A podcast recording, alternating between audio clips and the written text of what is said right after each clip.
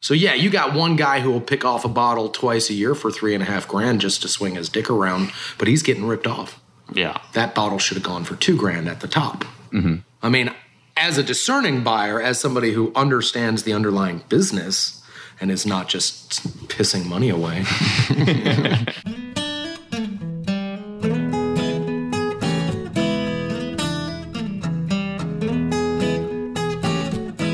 As the bourbon market has taken off, our guest gives some great insight that complements, but it also may contradict episode 117 that we did with Chuck Cowdery talking about the future of bourbon. It's always interesting to see how people are taking the current environment and running a business with it.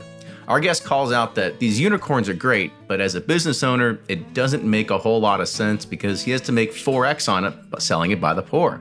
So, for any of you going to the bourbon bar business, this is going to be a great learning experience for you. Thank you to our Patreon supporters who have been helping us with supplies with the questions to all our guests recently. We're glad to get the questions that you want answered in front of the people with the best knowledge in the industry. If you want to be a part of that, please consider supporting the show. NPR is doing their fall pledge campaign right now, and at this point, I think we're always on a pledge drive, it seems. So, but seriously, your monthly donation does a lot to help to support the show and keep it going. Go to patreon.com, that's P A T R E O N.com slash bourbon pursuit, and learn more. With that, enjoy this week's episode.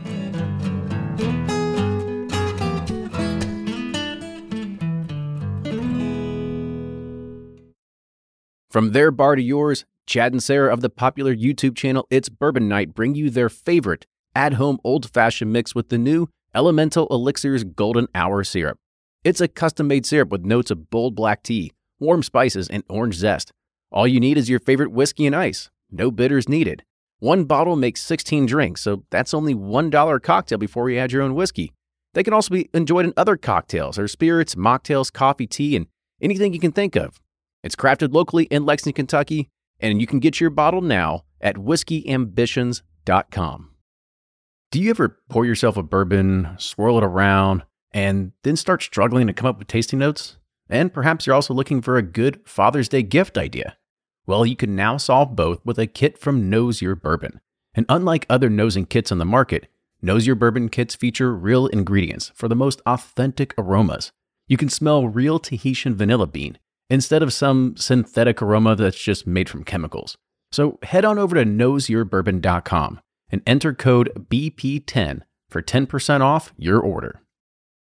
Ed Bly and Rising Tide Spirits are back again with a new release of Old Stubborn Bourbon. And this release of Old Stubborn is a premium hand marriage of 10, 11, and 12 year cask strength, barely filtered pot still bourbon. It comes in at a staggering 123.8 proof, and the flavoring grain for this one, which the last one was wheated, but this time it's now rye. Rich, sweet, and bold with a long finish that's sure to be another eye opener. You can order online at Seelbach's or thebourbonconcierge.com, and you can even purchase in person at Revival Vintage Spirits, and even now with very few select stores in Kentucky. You can get it now while you can, but be sure to do it because it's not going to last long. And they're off for another Give 270 2020 Unicorn Raffle. Your $20 ticket gives you not one, but two chances to win from our lineup of 20 Woodford Reserve treasures, including the grand prize, the rarest unicorn yet, the Woodford Reserve Kentucky Derby 150 Baccarat Edition. Only 150 bottles were made and is just like the one the Derby winning owner receives. Quit horsing around and get your $20 tickets now at give270.org. Charitable Gaming License ORG 0002703.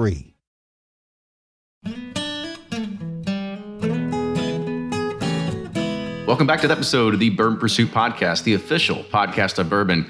Kenny and Ryan coming back here at you again, this time in downtown Louisville uh, with a guest that, you know, this is, for me, I, I almost consider it like a, a landmark of bourbon tourism. Now, when you when you come around here and you're going to go on the, the bourbon trail, this guy's place is somewhere that you're you're probably going to end up if you're coming from out of town. Like that's a that's a for sure thing. Yeah, that's where we're gonna send you. I mean, it's it's weird. Like Louisville doesn't really have like a ton of dedicated bourbon bars, you know, and so it's it's with Haymarket, obviously, that's where we're getting. But uh, it's definitely a place I always send people to go to. You know, for if you want to get everything, anything, that's where you need to go at the end of the Bourbon Trail. Uh, because there's a lot of people. I mean, they come here, they can go and they can visit um, the distilleries, and they kind of they taste the basics of the basics that's out there, right? They don't get an opportunity to sit there and try uh, a plethora of the things that are out there. They don't get to try some high end stuff, and so this is an opportunity for them to be able to do that.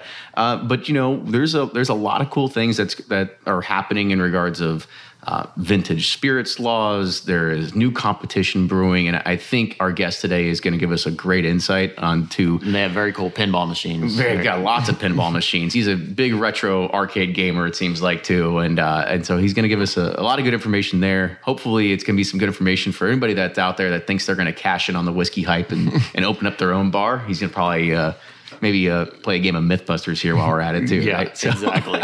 so with that, let's go ahead and introduce our guest. So today we have Matt Landan. Matt is the owner, proprietor, the man of Haymarket Whiskey Bar here in Louisville, Kentucky. So Matt, welcome to the show. Thanks, guys. It's good to be here with you. So let's uh, let's start just at kind of like the very beginning. Like, what got you into bourbon? What started Haymarket? Like, how did that all happen? Because I know at one point it was called uh, Derby City Espresso, right? Yeah, that's right. So I, I um I moved to Kentucky. It's going to be nearly 13 years now. I moved to Kentucky nearly 13 years ago. And um, that's what first got me into bourbon. Uh, I moved here from Europe, where I had been pursuing a career doing uh, journalism and public relations. uh, I consider myself a doctor of journalism, much like the other famous native son of Louisville, even though I'm not a native son, Dr. Thompson. And so I practiced journalism in both Italy and Germany. And then I got suckered into the dark side and went to work for the corporations doing public relations and then I moved to Kentucky, and that career ended. That was over. There, there weren't a lot of people here in Kentucky I was going to be able to do those things for, and I ended up uh, in the coffee business. Um, and so I opened a coffee shop called Derby City Espresso uh, in April of 2007, and it wasn't even a coffee shop. I should. Why coffee? Like from your days in Italy? You just pretty much, yeah. Gotcha. I, I, I realized I try and do the Starbucks thing. No, I, there was this thing going on called the third wave, and it was really the birth of independent coffee shops. Um, in fact, my machine, which is sitting in the room with us, my old espresso machine, was originally at a Starbucks. And when Starbucks, in their business maturation, there was a point where they homogenized all of their stores. Because with a semi automatic espresso machine, there's a lot of operator influence, so to speak, meaning mm-hmm. the guy who's making the espresso can make it really good or he can make it really bad. Starbucks at that point realized we need to go fully automated. Exactly. Like, we need to be the Burger King of coffee. You know, it's got to taste the same whether you're in Burbank, Boston, or Berlin. Mm-hmm. And so they took all those semi automatic machines, put them up on the market. I bought one real cheap and I got into the espresso business. And I got into downtown. More importantly, I saw the writing on the wall for what was happening in downtown Louisville. And I saw that things were about to change dramatically. And so I got myself a piece of a uh, piece of property down there and and opened up this coffee shop. Now I never wanted to be in the bar business. I didn't drink a lot of bourbon but did you drink a lot of coffee? yeah, I did drink a lot of coffee. Oh boy, did I ever. Cold press, French press, you name it, but mostly espresso. Right. In fact, if you'd come into my coffee shop, I'd say, Good to see you. What can I get for you? And if you asked for coffee, I'd make sure to let you know that I'd be happy to make you an Americano. Did you draw like the fancy leaves, you know, in the in the lattes? I didn't. I never actually was that good at that. Um, I never I never put the energy into practicing my latte art. So no, I didn't put any fancy designs in there. I'm actually not a fan of that because I typically add sugar to my coffee and immediately destroy the artwork. And I think it's like just this sort of it's nice, it looks good, great. Now it's I want to taste good. It's on Instagram, right? yeah. yeah. So I guess what what was that pivot point? Like what what was the um, what was that moment that you said like okay, well it's it was I don't was it failing or was it not doing move over well, espresso it, bring on the bourbon yeah well um pretty much I made the move into the whiskey business um because yeah the coffee shop pretty much had failed Um, I was just sort of eking it out. I had added craft beer to the lineup of products I sold, and it just wasn't really cutting it. I'd gone back to grad school during this time of owning and operating Derby City Espresso because I literally needed to supplement my income. So I was like, oh, I'll just go back to grad school and use all those student loans up. When I finished grad school, everything but the thesis, and I realized the gravy train of student loans was was headed out of town. Right. Yeah. And so I had I just had sort of a a change of heart, you know, despite not wanting to be in the bar business after years of being in the quasi bar business, coffee shop beer bar business, which might as well be a bar, except when people asked you for bourbon, you had to say no. I decided I was going to start saying yes. I mean, did, was that actually a thing? Did people come in and they're like, "Can I get a bourbon with my coffee?" Well, yeah, Or- Derby City Espresso was more of a nightlife joint, anyways, downtown. We were really early pioneers. We did a lot of uh, folk music and acoustic music, and we'd have concerts because the coffee shop business just in those in 2007, 2008. I don't know if anybody really remembers what downtown was like, but there was no Nulu. Yeah. I mean, pretty my bad. Derby City espresso concept came into that area when there was nothing there except the Mayan Cafe and a couple of art galleries. Yeah, and this is so. This is an area of town that people that from out of here don't Yeah. know. It's a very kind of happening area now. But yeah, back then you're looking at 2000, 2008, right? That's still- Nobody was coming downtown. there was there wasn't a good time in the market in general, right? Well, and and in fact, that slowed down that sort of downtown urban renewal that I I I was seeing beginning to happen when I originated that lease. And this let let's uh, let your audience know where my coffee shop was. That's the same place the Haymarket is today. It's the exact same address. I've been in the same building for by gosh, it'll it's nearly eleven years now.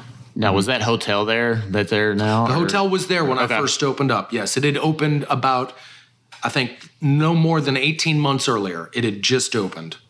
Gotcha. So let's let's think about what was the idea saying like, okay, well, I'm gonna open a whiskey bar. Um, where at that time, I don't even know if Bourbon's Bistro was around. Like, what what were some other- Bourbon's Bistro was around, and the Silver Dollar was about to open. I believe the Silver Dollar opened about three or four months before I did, maybe six at the most. Um, I was about to say because like were those inspirations? You kind of like see these things coming up, like oh, Well- like that's a that's an indication of things to come here in Louisville. I had friends who were in the Louisville Bartenders Guild who are real leaders in what would become the craft cocktail movement. Um, and I would go to different alcohol related events. Um, and it there was this huge gulf. There was no whiskey bar. You know, you think about the Alabama song, you think about Jim Morrison and that that kind of tilt a whirl whiskey bar atmosphere that you there wasn't anything like that. There Yeah. was Bourbon's Bistro, which is a white tablecloth. They had a fantastic bourbon program, still do, probably uh, top three selections in the city, certainly some of the best food in the city. Um, there's the Silver Dollar, which was again a restaurant bar.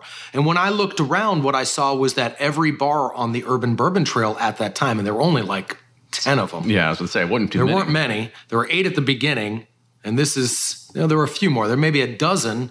Every single one of them was either a restaurant, fine dining, or it was a hotel bar.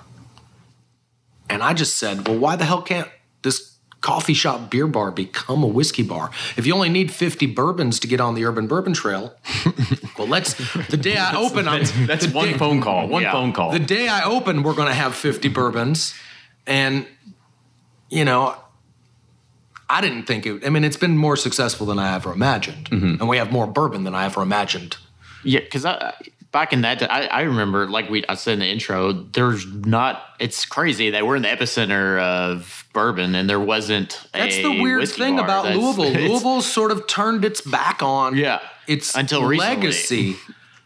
you know, I mean, the Urban Bourbon Trail began 10 years ago, and that was the first tentative step towards a new bourbon culture in Louisville.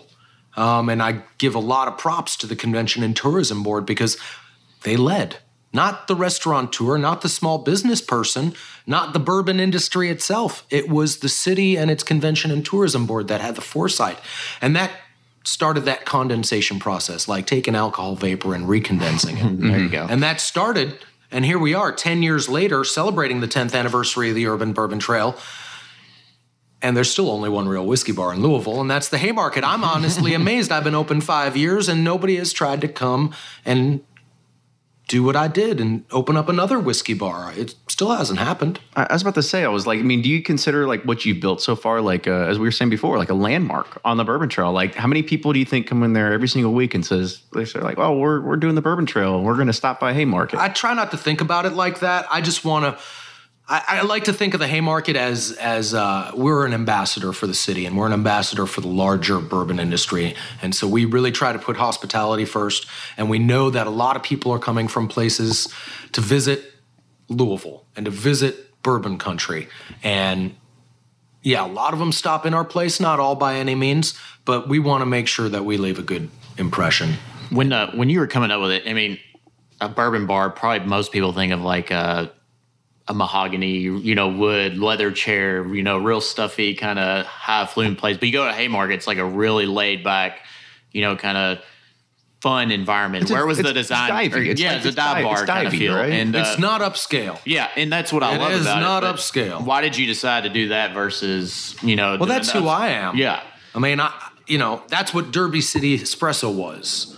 Was also not, you know, a pretentious tea room of a coffee shop. It was just this place that had art on the walls and some pinball machines and live music, and um, so mostly it's because that's who I was, and I had no fucking money. I couldn't do something upscale even if I wanted to, which I didn't.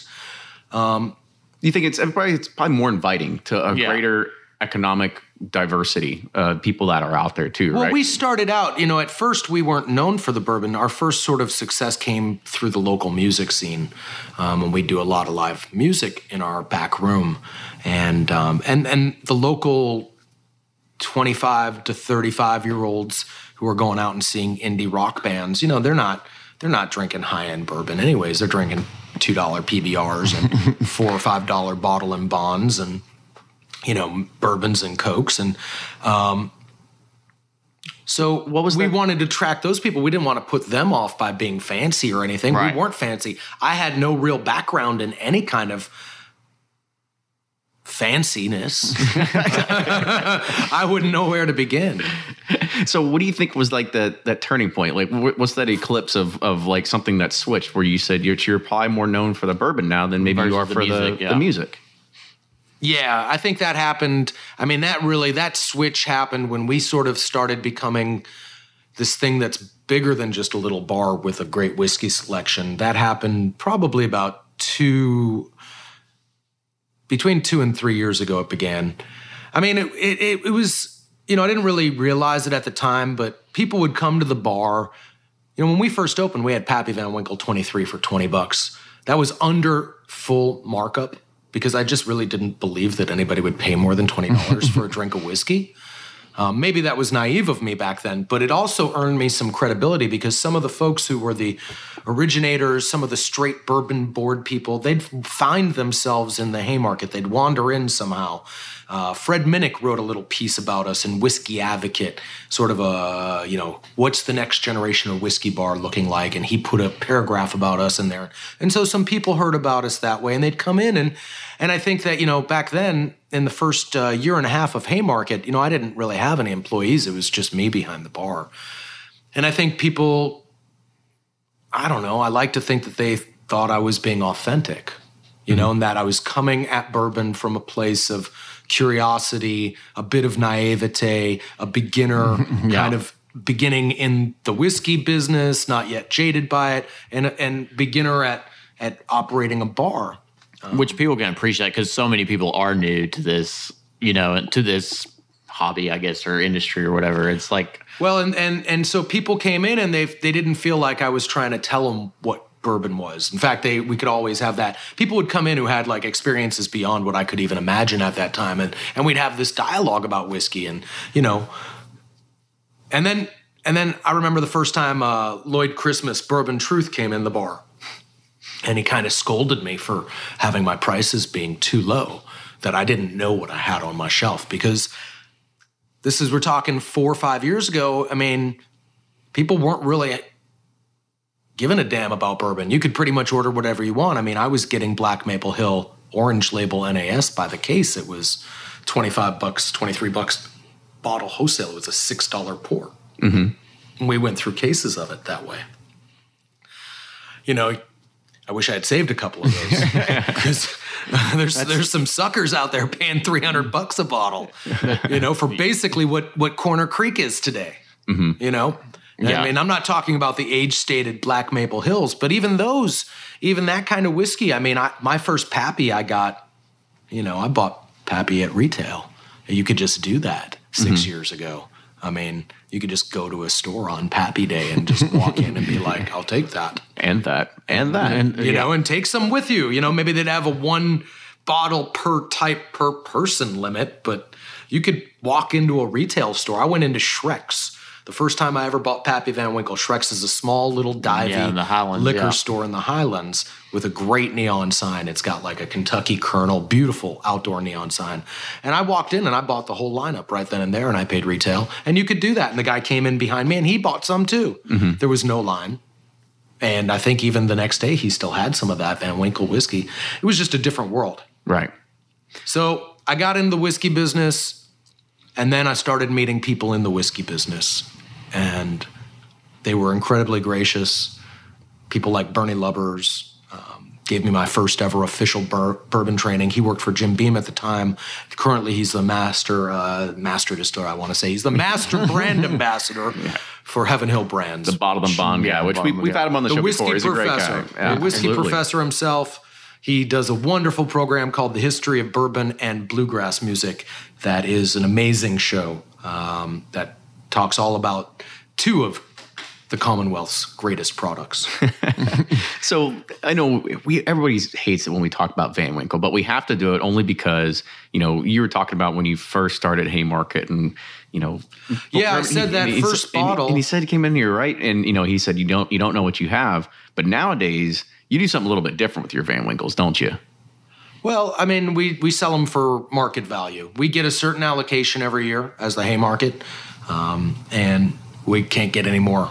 We get one drop a year, and we have to make it last all year because honestly, it's at this point, the Van Winkles are more for show. right. Than I mean- substance. Yeah. you know, you got to have them. You can't, you know, if somebody comes in and then you don't have a full lineup of Van Winkles and you don't have a full lineup of antiques Are you a real whiskey? And bar? you're the whiskey and bar. you're people on the top 40 whiskey bar station list, then, you know, then people say, well, are you really? Mm-hmm. So we have to make sure we keep it on the shelf, which means we basically price it. accordingly. Yeah, yeah, we price it accordingly. I mean, we but it but it's also it should be a deterrent to say like there's better things on this menu. Oh, we do that all the time. When people ask us about Van Winkles, which they do all the time, um, we love to change the conversation, change that dialogue. Um, Van Winkle whiskey, I, Julian's a friend, and Van Winkle whiskey is fantastic. It's some of the best wheated bourbon out there. Um, and he'd be the first to tell you that there's other great bourbons out there too. And he'd also be the first to tell you, I would think, that you kind of be a dumbass if you're spending a couple hundred bucks for an ounce of whiskey Yeah. It's You an know. expensive piss.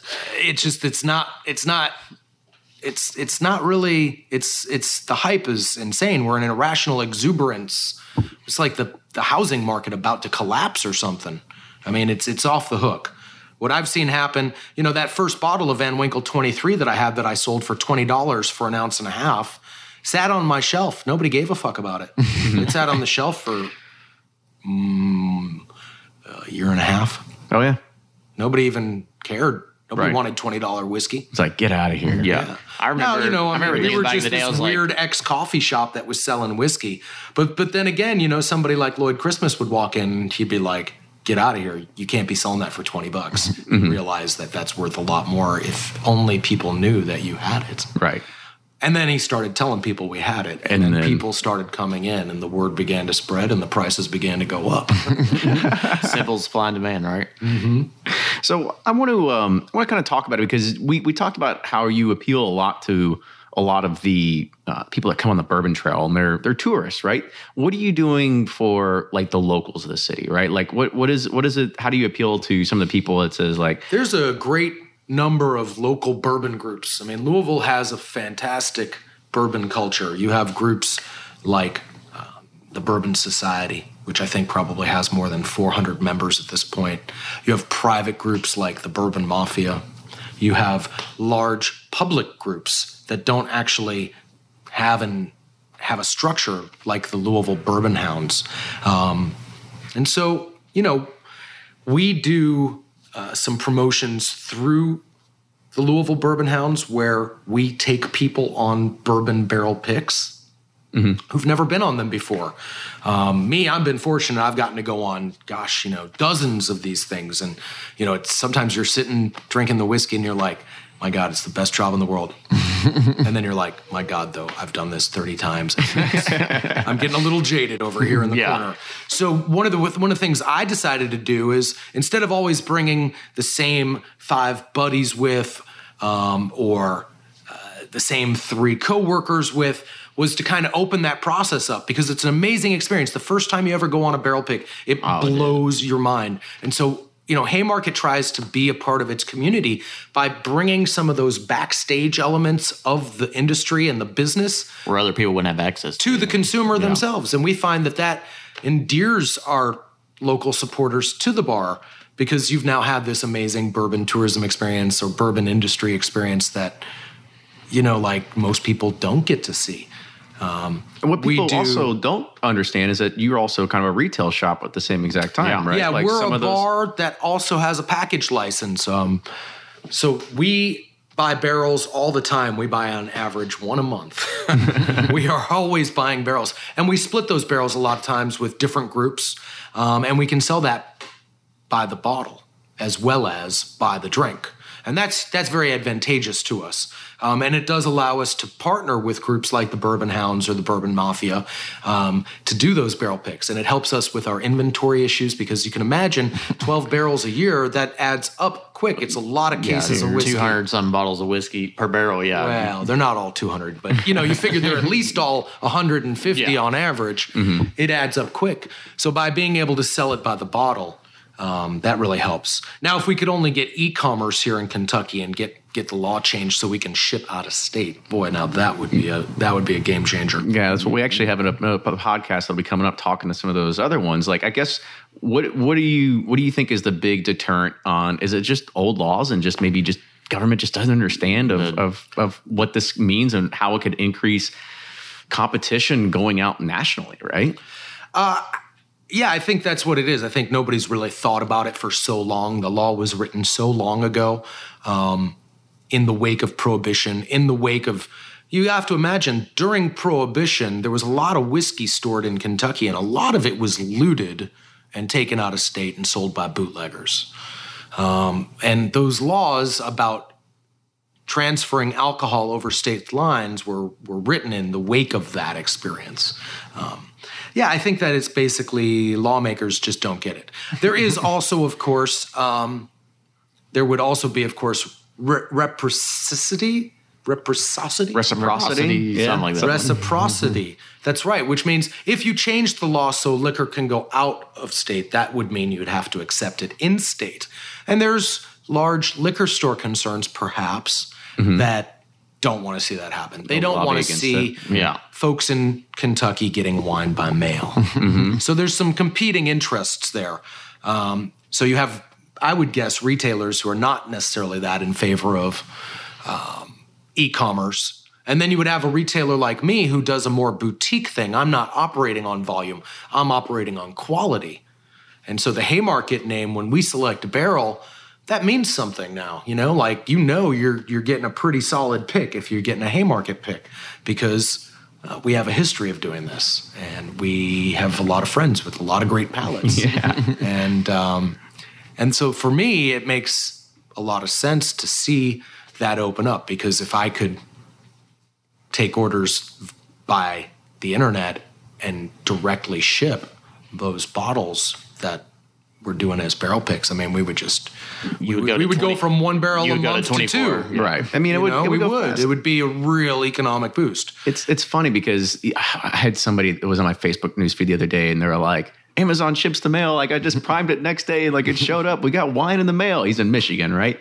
And uh, and I was just like thinking, like nobody ever like wins against Amazon, right? like you have to be able to like a lot of like play with these people, right? You have to understand there's a new business model, there's a new paradigm. Oh, absolutely. It's a big disruptor. Uh, one thing, so I am encouraged because the laws are beginning to change. One of the things that was just legalized here in Kentucky is liquor delivery.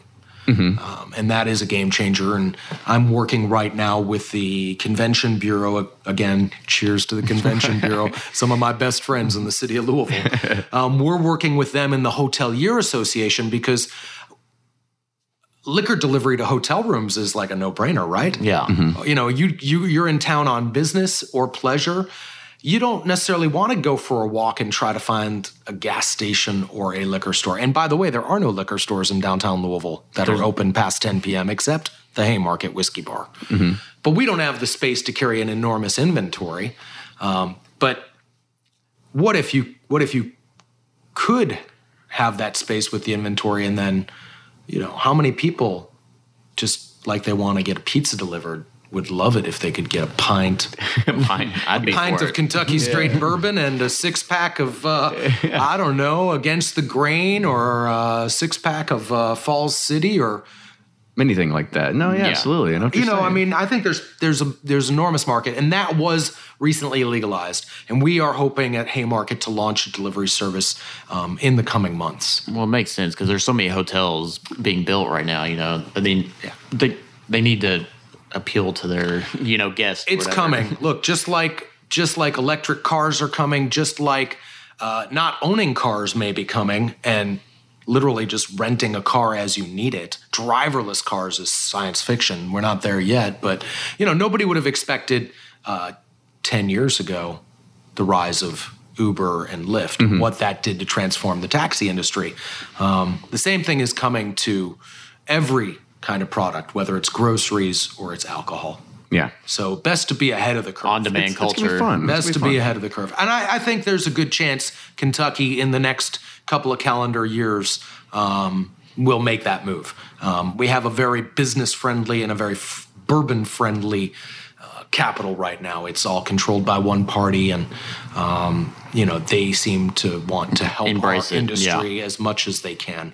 And so uh, that's definitely in our corner. We have a, a great Kentucky Distillers Association, uh, headed up by Eric Gregory, who is in favor of e commerce. And I know that they're putting the word out there at all levels of government. So I can only be optimistic. Um, they did get the vintage liquor law passed, which blew my mind, and that was a game changer as well. We're really excited about that. So we're gonna we're gonna be optimistic and hope that in a couple of years we're gonna have that e-commerce. That's a good Yeah, segue a good because segue, I, I yeah. wanted to keep the, the legal discussion going.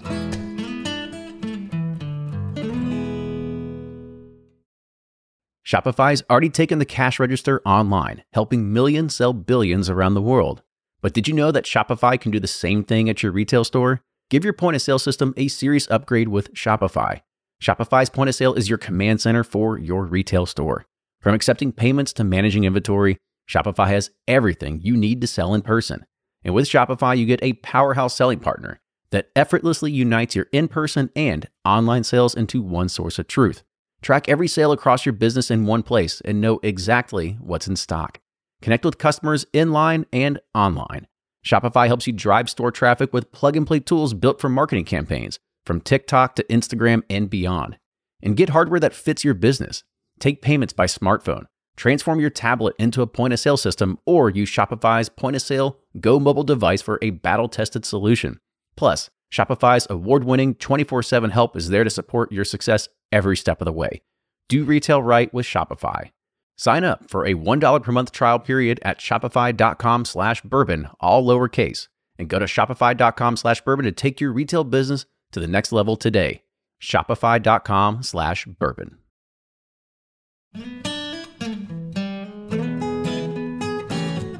That's a good Yeah, segue a good because I, I yeah. wanted to keep the, the legal discussion going. So, for anybody, we've talked about the liquor or the vintage law, spirits, whatever it is, on the podcast before. But Yeah, you know, you're you are much much closer to it than we are. So, I guess give everybody uh, a good like 15 second summary of what it means, uh, what it is, and like how this is supposed to work. Well, I don't have all the answers myself. I don't get to dictate how it's supposed to work. That that's going to be coming down from Frankfort and from the state alcohol beverage control board. Um, we're still waiting on guidance. Now there may not be any guidance. The law, as it was written, creates a definition of vintage spirit. And it allows for the acquisition by license holders, be they on premise or off premise, on premise being a bar, off premise being a liquor store, to acquire quote vintage spirits outside of the three tier distribution system. Basically, meaning we can acquire it privately. Um, now, the definition of vintage spirits is very loose. Vintage spirits, and I don't have the law in front of me, but if I remember correctly, the way the law, which was passed in the springtime and signed into law uh, in a public signing statement with the governor and the bourbon industry, including Eric Gregory from uh, the Distillers Association. That was signed into law in June or July, I think, this year. They did a big public event.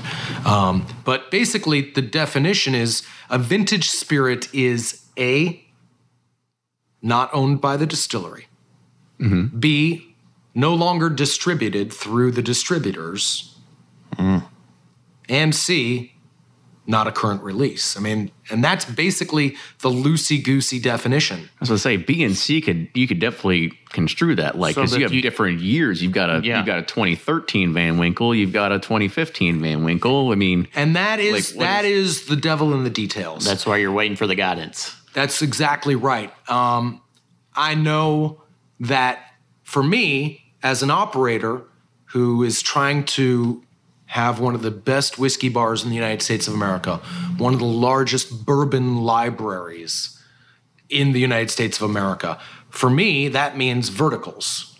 Um, so I would love it if they interpret that law as loosely as I just interpreted it. yeah, Uh, it remains to be seen. The only distillery that publicly came out against the law was was Buffalo Trace and the Sazerac Company. Ironically, they're not members of the Kentucky Distillers Association, so it's no surprise that they had a different opinion from the Distillers Association and the rest of the Distillers Association's membership. Um, I mean, I don't, They I wanted was gonna say, I was like, I don't know what their their Their Yeah, position was if you're going to do a vintage spirits law, it should be really old, like more than 20 years old. Um, that that should constitute vintage spirits. Um, they actually, I had heard, and I don't know if this is true, but I heard that they were pushing for a definition of vintage spirits that would uh, only be metric bottles okay. pre-metric bottles, excuse me, not metric bottles, but the pre-metric bottles, four fifths quart, quart, and pints, which would have basically meant that any whiskey made after 1969 is not vintage. Right. And I think all of us out there know that um, more, you know, cheesy gold foil was in the 70s and 80s. Mm-hmm. You know, that's some great whiskey. That ain't, they don't make it like they used to, and those are uh, bottles that would have been precluded. I wonder why they would be against it. Like, what? What? what how's that? like what's them? what's what do they have to gain Yeah. by not having it? I mean, if I had to think about it, it's not much. Uh, Yeah. Just you know, they've Sazerac has come out before and they've said like, oh, we want to stop the uh, the secondary market or whatever it is. Like, but in my opinion, that could all just be a big marketing puff, Yeah. right? I mean, it doesn't really mean anything because at the end of the day, like, let's be honest, like. If we look at the secondary market and some of the things that would be trying to go to these, you know, bars like yourselves, like a lot of it's going to be Buffalo Trace, Sazerac kind of products, right? I mean, don't get me wrong. There's a lot of other stuff out there in the market, but I would say People a good those antique three quarters of it is going to be those types of bottles. it could be it could be that they want to keep prices high. They want to keep allocations low and keep prices high. You know, that's possible. Um, you know, I don't really know why they'd be opposed to it. I mean, every major distilling company has special releases every Right. year.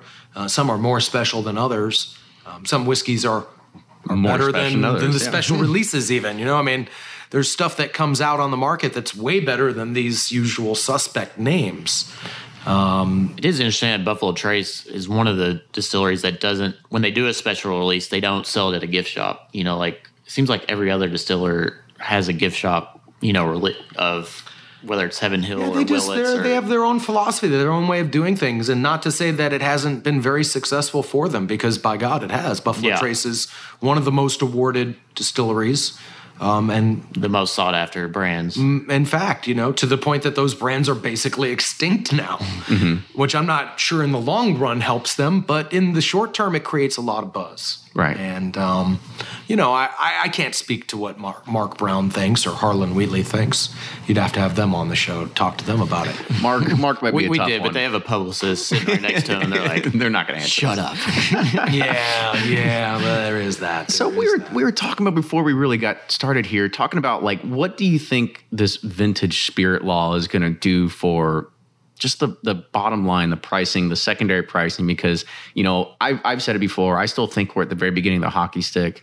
Um, I know a lot of people are going to take my side and think that this vintage spirits law is going to steadily increase the prices because at this point I am I now have this let's just say I've got my my 2007 uh, Van Winkle 20 year that is pure Stitzelweller and now I've got a much larger market that I could sell to that people that aren't on Facebook or aren't on Bottle Spot or some of these different places um, and I could deliver it here locally they can sell it in their shops they can do whatever Uh, that, see, I disagree with that. I, I think the market is what the market is. I don't think there's going to be a flood of new entrants hungry for vintage bottles coming into the market. Um, I mean, so you don't anticipate more competition, I guess, from other bars around the state, or in trying to embrace this, you know, uh, I vintage think it's law? a real niche market. I mean, when you're talking about vintage whiskey bottles that cost upwards of four hundred dollars, 400 is like the low the low point Yeah. right I mean that's what I'm saying. When you Yeah. talk about bottles that cost starting at four hundred dollars, you know, there's not that many places that people are going to go into. You know, look, I can only tell you that I have a certain margin when I buy a good, namely a bottle of whiskey, whether I buy it, you know, f- whether I buy uh, from your own private collection or whatever, right? No, no, Yeah. no. What I mean to say is whether I buy from one distillery or another, if I buy a bottle of whatever the product is, let's say I buy a barrel of Four Roses and that bottle comes to me and it costs X. Well, when I sell it, I'm looking to get a certain number of X's back out of it. Mm-hmm.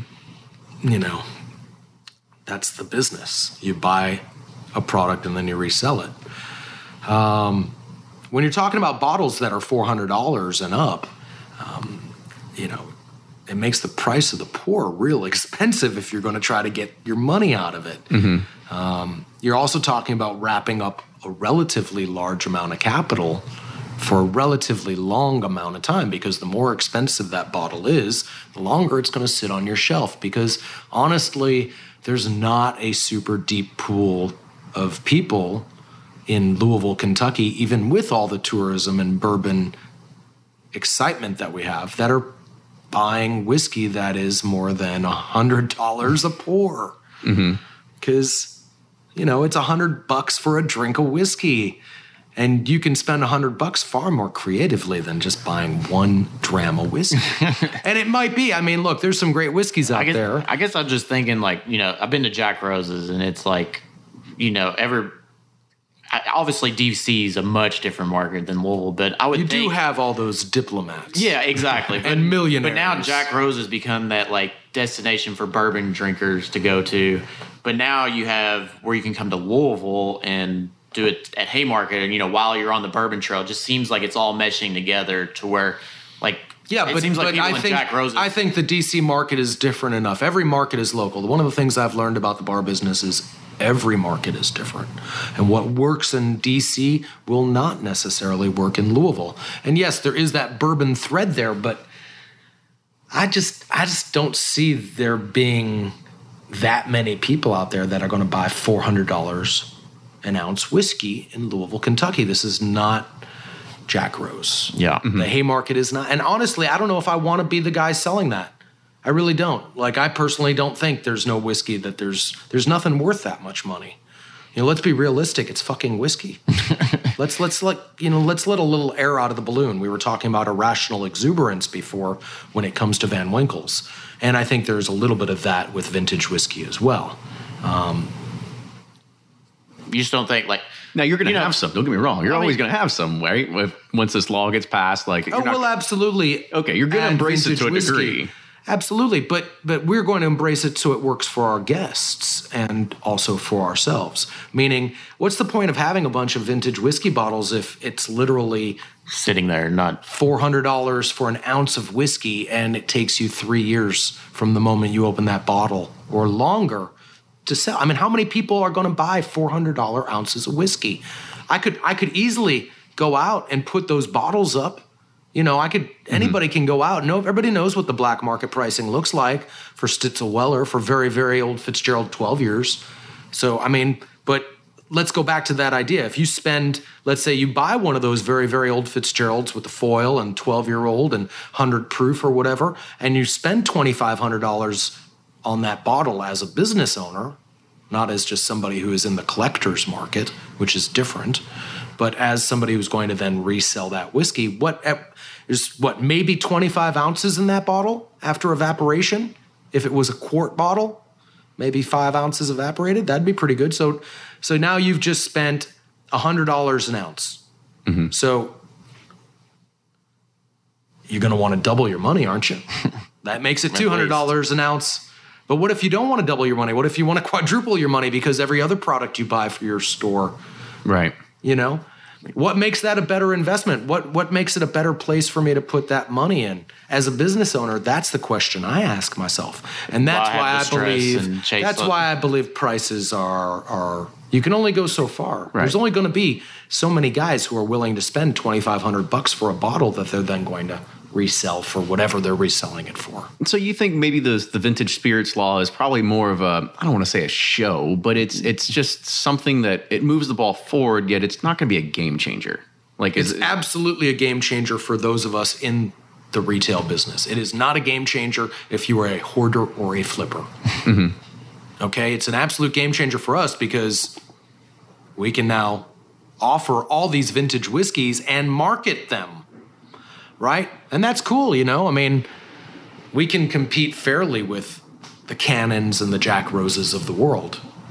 Um, I think it's going to mean instead of having 400 whiskeys on the shelf, you've got 500 right. it's going to make you know it's another step towards having that world class collection Right. which if you look at the places that have the world class collections they have the vintage whiskeys Right. so you need to have that because again the new standard's not going to be oh well does he have a a, a E.H. full Taylor lineup of yeah. yeah does he not you know does he have a full lineup of Van Winkles and antiques it's going to be like does he have the Stitzel Weller lineup of Van Winkles? A bunch of pre-pro nonsense and all this other kind It of could stuff. be that. Yeah, I mean, and I think and you know, the- there's only going to be a handful of people that are going to have that collection.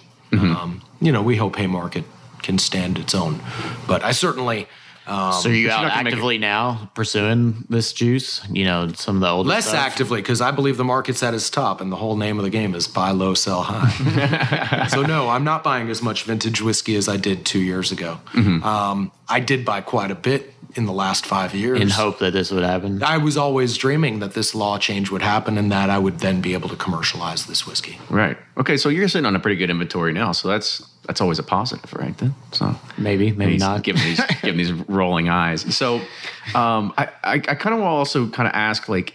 For anybody else that's in the Louisville market that wants to start like buying these vintage whiskeys and doing this, like how do you protect yourself from counterfeits? Because there's been a lot of counterfeits with the whole Brandon Priest thing and it's all other kind of stuff that went down, and it's not going to be the end of it, right? Like counterfeits are going to still happen. Um, If anything, counterfeits will increase. exactly. So how how do you protect It's yourself? that damn documentary, Sour Grapes, probably inspired everybody. You know, crime is it, it's all about opportunity. If Yeah. there if there's there's look, we all know PT Barnum was right. There's the sucker born every minute. You know, and probably two every minute here in uh, in America. But you know, how do you protect yourself? You have to do your research. You got to know what you're buying. You got to know who you're buying it from. Um, and honestly, no matter what kind of expert you are, no matter how much experience you have, you could get taken. Any anybody could get taken if it's good enough fake. I mean, there's plenty of examples in the wine industry where very high end wine collectors end up buying fake bottles. Um, it is a concern. It is a danger. I think that the best way to combat that is to not give in to the irrational exuberance and recognize that it's just whiskey. And just because it's old doesn't necessarily make it better. Sure, there's some great older whiskeys out there. There's some great modern whiskeys out there, but it's just whiskey. At the end of the day, you you wanted drunk. you wanted me to deflate the bag or reveal the secret. At the end of the day, the bar business is not built on the top shelf. Right? Yeah, it's You- selling you those everyday it's just items. Not, it's not. It's just not. That's not how you build a business. That's not what you do for your regulars, um, and that's not what drives volume. And Mm-hmm. you know, if you want to be successful as a bar or as a packaged liquor store, It's the less sexy stuff, you know. The I guess. they used to say in the bar You- you business two that the- you two the vodka paid the bills. They used to say in the bar business that vodka paid the bills. It's not true in the Haymarket's case. um, but I mean, you know, for every uh, for every pour of hundred dollar and up whiskey I'm selling, am I selling twenty five pours of Old Forester or Buffalo Trace or Heaven Hill Green Label six year? I bet you I am. You know, and at the end of the day, that's the same amount of money. Right. You know, What do you would take the the fast road? and to- in fact, and in fact, the margins are even better potentially. Oh, yeah. when they're at the bottom. Oh, I would imagine so. So, uh, how, what is this the vintage spirits law? So, when I want to go and say you want to buy a bottle from me, like, is there is it just a piece of paper and like you just PayPal me this? I mean, do I need to do I Yeah. need to take a Do picture give and a send it, to, send it a picture and send it to Frankfort and be like, here you go. Well, like, nobody this is how- knows. Nobody knows. I mean, we're waiting. yeah. Nobody knows right now. I mean, the law doesn't go into effect until January first. Hopefully. The definition goes in. I mean, no, the law's passed. The law goes into effect January 1st. Mm-hmm. It's already law. It just doesn't go into effect until January 1st. There's no hopefully about it. Yeah. It's happening. but there's just a lot of details that are still just kind of cloudy that if they don't get cleared up, that just it is, to it- your own discretion. I mean, Yeah. yeah. Is it an accounting nightmare if you're accounting like I'm gonna need all those receipts for from uh, those uh, bottles you bought three years ago as expenses. I mean, so what do you do? Just write it figure it down out. like, oh, I bought this one for, you know, five hundred bucks or whatever, and basically that's your expense. You know, Yeah, I mean that's that's exactly how you do it. Yeah. You you basically I mean if you were smart, you'd already been tracking all of that and right. you, you've already given it to your accountant because there's nothing that says you couldn't invest that Yeah, Right. But I guess if, then the even if you couldn't legally resell it, I guess then how's the IRS? You know, be like, well, how does that make sense? You, well the you IRS know, six six hundred dollar that something was valued at like I don't know ten dollars, you know, in the eighties or whatever, but now it's a five hundred dollar bottle. I don't know. the IRS judges that based on your income. Right. That's what the IRS does. So when I sell the whiskey come January, the amount of money that I sell it for becomes its value. Yeah, Right. I'm Right? sure it that doesn't matter what it cost in the first place. Curious. You expense it at what you paid for it, and you pay sales tax and whatever taxes on it for what mm-hmm. you sell it for. I mean, that's just Yeah. like any other commodity. No, right? Yeah, I guess. I, I mean, guess. I guess it's just whiskey right now up- is selling for eight bucks a proof gallon, but you know you can't find any bottles of whiskey for eight bucks. right. No, I, So I mean, how do you measure that? Well, you almost came with the Heaven Hill green label, right? but yeah, it certainly isn't a gallon. no, it is not. That is not, maybe a little fifth of a from it. gallon. Yeah. So there you go. So uh, I kind of want to like kind of pivot this one more time. and We'll start closing out here. So there's a, you know, you run a, a very one of the you know most successful whiskey bars. It's in America. It's in all kinds of publications. You get a lot of great accolades. A lot of great whiskey writers talk about it. And so people are going to look at this and say, you know, I want to get in some of this action. Like I want to open a whiskey bar. Maybe not Louisville. Maybe in a different market. What what mistakes have you made that you say like this is what I would have done differently? Or what have you done that's so successful? You're saying like this this is the recipe for success right here. I can't really give much advice. I mean, without knowing who the person is or what the market is, because every market is different. And what I managed to get away with in Louisville, I don't think you can replicate. Um, number one, you're not going to have access to the to the whiskey that we have had access to, um, in terms of getting allocated products, in terms of just getting everyday products. I mean, every like Kentucky bourbon six year. is available Yeah. in Kentucky. Period. And every small producer wants to be on a back bar in Kentucky. Because if you're a craft producer or a non distilling producer, being on the back bar in Louisville means you've made it, right? So everybody comes to market in Louisville. This is the largest bourbon market in America. Uh, we have access to everything. Um, you won't if you're in Ohio or Pennsylvania or control state. You won't have access. It makes it much more difficult to, you know, put together a 400 whiskey back bar. Um, but if you're dedicated and you're determined, then nothing will stop you. You know, I mean, pers- perseverance furthers. Uh, if you want to own a great whiskey bar, let me be the shining light. because if a guy like me can do it, you know, I mean, who never wanted to even be in the whiskey business or never wanted to be in the bar business, and we somehow made it, that means that if you really work hard and you're really passionate about your bourbon and you uphold great tradition of hospitality and you take care of your teammates and your customers and you build a great bar staff, there's nothing that can stop you from being a success. So I guess I want to ask one more question. You know, when it comes to the crafts and the NDPs and stuff like that, where do you see this market going? Uh, you know, do you think this is going to create a glut in a few years? Do you think this is going to be, uh, you know, you said that, you know, they want to be on your back bar, right? Like that is their pinnacle of success.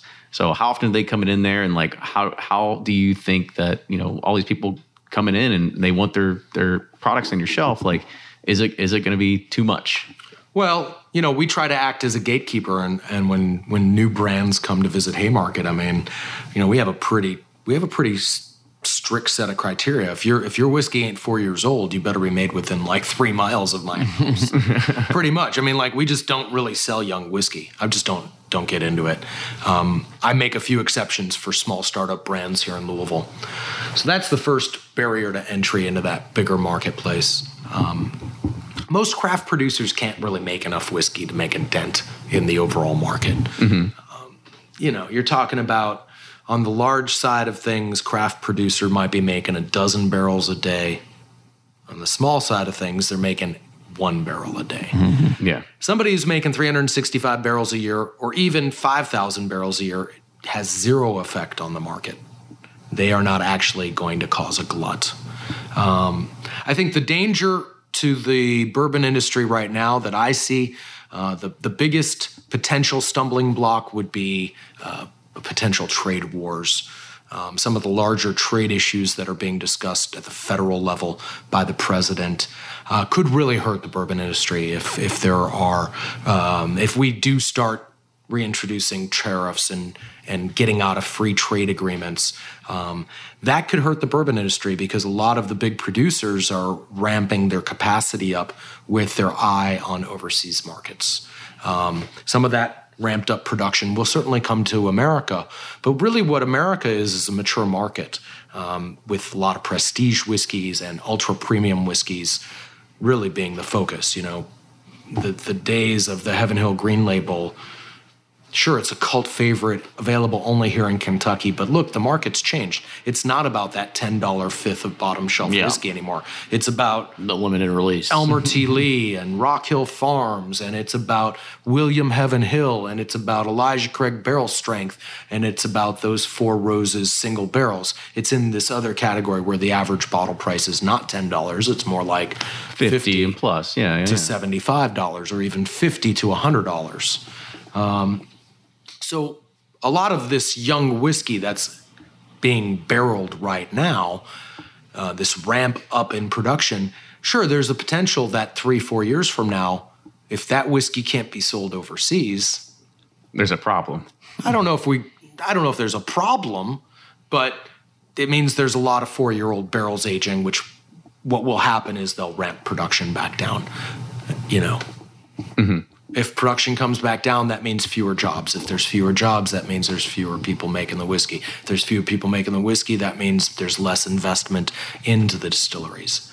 So that can snowball. Um, you know, if if America puts steel tariffs on the European Union, uh, they have already threatened to put punitive tariffs on Kentucky bourbon. Uh, they've singled out Kentucky bourbon because guess what? Mitch McConnell, the leader of the Senate, is from Kentucky. You kick them where it hurts. You know, there's there's no such thing as fair trade unless it's truly fair. But if you go to war, then people are going to go and try to pinch you. Uh, that's a real danger. I think that's more of a danger than new distilleries coming online. I'm a champion of the craft distilling movement. Um, with the caveat that you got to figure out how to survive for four years before you Yeah. put your whiskey on our shelf. uh, and if you manage to do that, then you know then you might have a great future in the whiskey business. But you know everybody's got to pay their dues. Um, and for me, dues are considered four-year-old straight whiskeys. there you go. bond, right? You know, you know. if I can get it at 100 proof, that's I'll take it. Yeah. I'd be happy to take it that way. Well, awesome. So, Matt, I want to say thank you again for coming on the show today. We did not do you a service and said, give us the address of Haymarket. Yeah. We didn't even Oh say yeah. that. Well, you know, you got to come by the Haymarket Whiskey Bar whenever you're in Louisville. Um, we've got probably the best bourbon collection in town. Some 400 different American whiskeys with uh, nearly 500 spirits altogether. You know, we do have a few rums and a few gins and even some absinthe too. We're located at 331 East Market Street, downtown Louisville, Kentucky. That's 40202 between Floyd and Preston Streets. Well, awesome. So, Matt, thank you again for coming on the show today. It was Yeah. very insightful. I mean, I think we took this in a few different directions, so it was really cool. Well, I hope Very everybody in-depth. had a good time listening. We'll make They sure always they- do. We'll make sure you guys ever to leave comments on Facebook news feeds and all that other kind of stuff, and then uh, then Matt will, Matt will know you're paying attention. And then uh, go in and mention that you saw us in Bourbon Pursuit, and he'll pour you a twenty dollar Van Winkle twenty three. That's right? right. yeah. the Bourbon Pursuit special. Yeah, I'm just kidding with you on that one, but uh, definitely it's it's. Uh, I mean, we've all been to it here. Uh, it's just a it's just a staple of Louisville and bourbon, right? So it's Yeah. Anytime a friend, out of town guest comes, you're like, where do I go? You say, hey, Market. That's where you go. Haymarket's great because it really doesn't matter what you drink or what you wear. Yeah, oh. We, we treat people the same whether they're coming in and they're ordering, you know, Van Winkle or they're ordering that six year old Heaven Hill. Because ultimately, we want people to have a good time with us, you know, and it's not predicated on being snobby and it's not predicated on how much money you spend because we're not an upscale place. There's no pinkies up. There. no, no, not at all. Not at all, you know. unless you're ordering the espresso, right? No, that's right. Derby City Day. I'm just messing. So, Matt, again, thank you for coming on the show. If you like what you hear, make sure you support us on Facebook, Twitter, Instagram, follow us on those great social media channels. You can also support the show on Patreon, P A T R E O N dot com slash bourbon pursuit. We love, uh, you know, everybody that is supporting the show. It goes a long way in uh, making sure that we can buy new equipment and keep this thing rolling. So, Yep. Pay for our gas over here, you know, our time. yeah, you know, absolutely. packing those shipping labels and whatnot. But yeah, appreciate you all listening. If and anytime you have show suggestions or feedback, comments, we love hearing from you because that's what we're here for is uh, to bring this show to you guys. So thanks again.